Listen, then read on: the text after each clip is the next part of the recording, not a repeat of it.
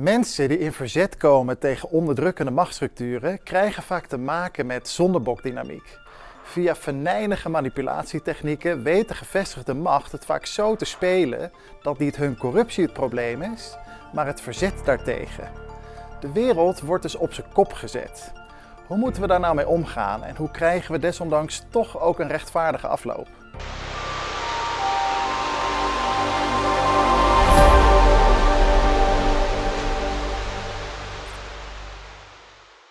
In de vorige kijkbuis sprak ik over het belang van het leren luisteren naar onze boosheid. Boosheid heeft heel vaak een slecht imago, omdat we het associëren met agressie, respectloosheid of zelfs uh, ongehoorzaamheid.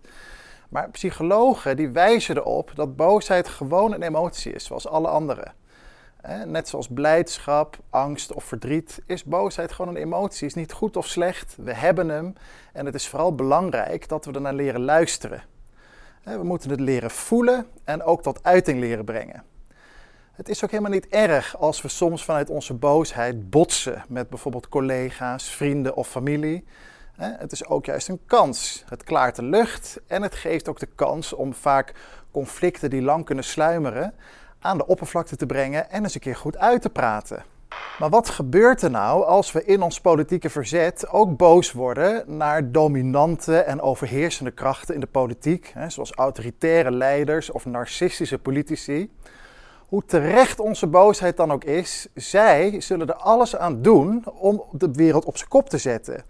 En om het boze verzet tot het probleem te maken in plaats van henzelf.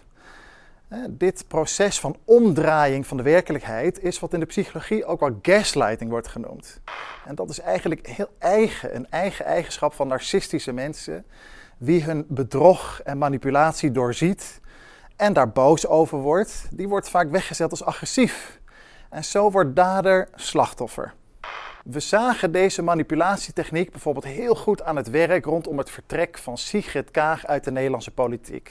Zij zelf creëerde het beeld alsof ze intens bedreigd werd en ook geïntimideerd werd door een menigte die vrouwen haat en dat ze daarom gedwongen was om weg te gaan.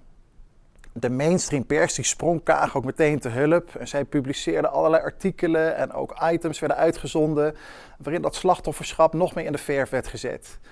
Nieuwsuur die zoog zelfs een hele wordcloud uit de duim. Hè, waaruit het beeld werd gecreëerd dat op social media Kaag continu seksistisch wordt bejegend. Het is zeker zo dat Kaag onder vuur staat. Maar in werkelijkheid komt dat niet door haar vrouw zijn, maar door haar kwaadaardige manier van politiek bedrijven. Kaag is wat je noemt een typische neoliberale machtspoliticus. En zij behartigt de belangen van de corrupte globalistische elite en heeft eigenlijk de belangen van het Nederlandse volk eigenlijk verwaarloosd, verraden en voor de bus gegooid. Die kritiek daarop, dat is nu wat niet de ruimte mag krijgen.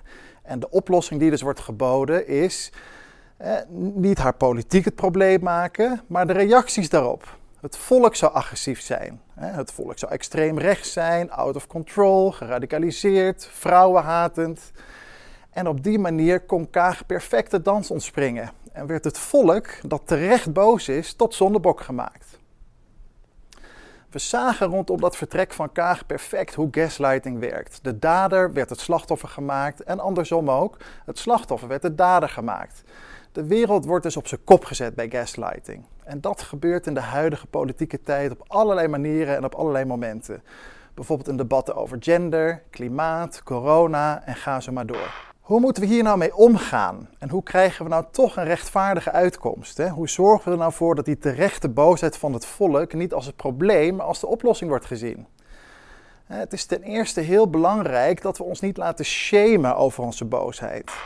Vaak hebben mensen die het slachtoffer zijn van gaslighting de neiging om uit schaamte hun boosheid in te trekken. En op dat moment zou je kunnen zeggen, is de manipulatietechniek eigenlijk geslaagd.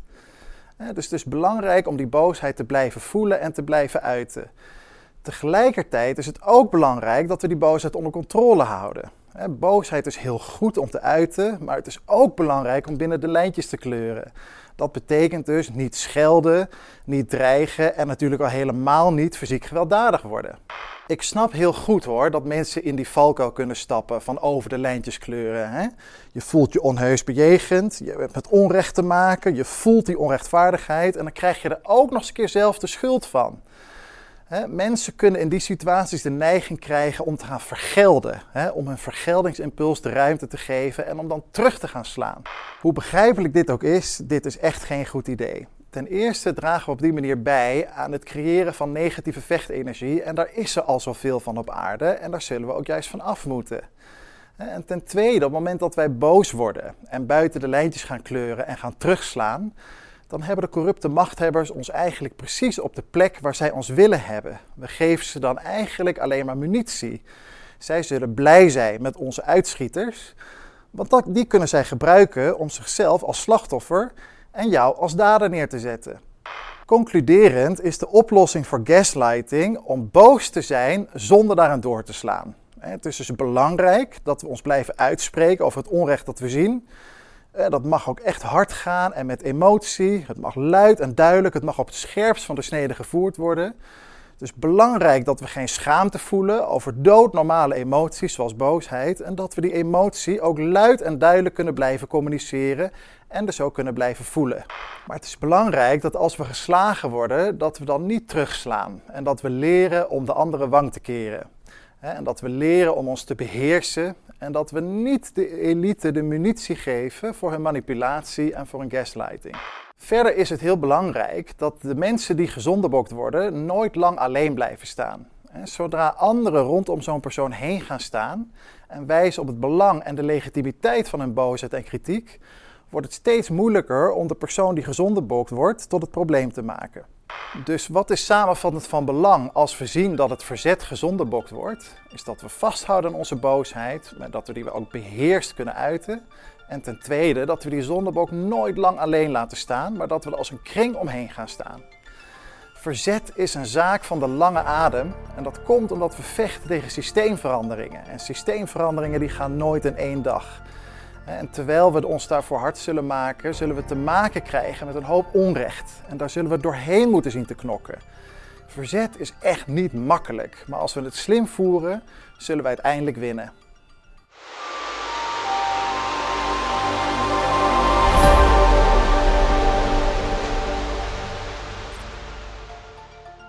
Vind jij het belangrijk dat dit soort video's gemaakt worden? Abonneer je dan op onze nieuwsbrief en overweeg een donatie via blackbox.tv/doneren.